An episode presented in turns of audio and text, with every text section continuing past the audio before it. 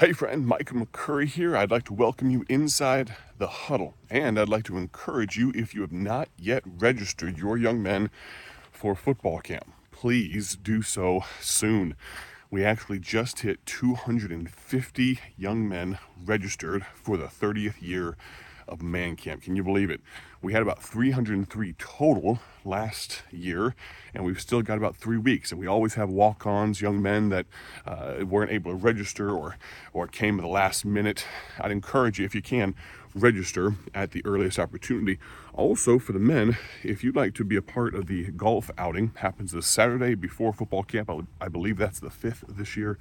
Make sure you get registered online at mancamp1994.org.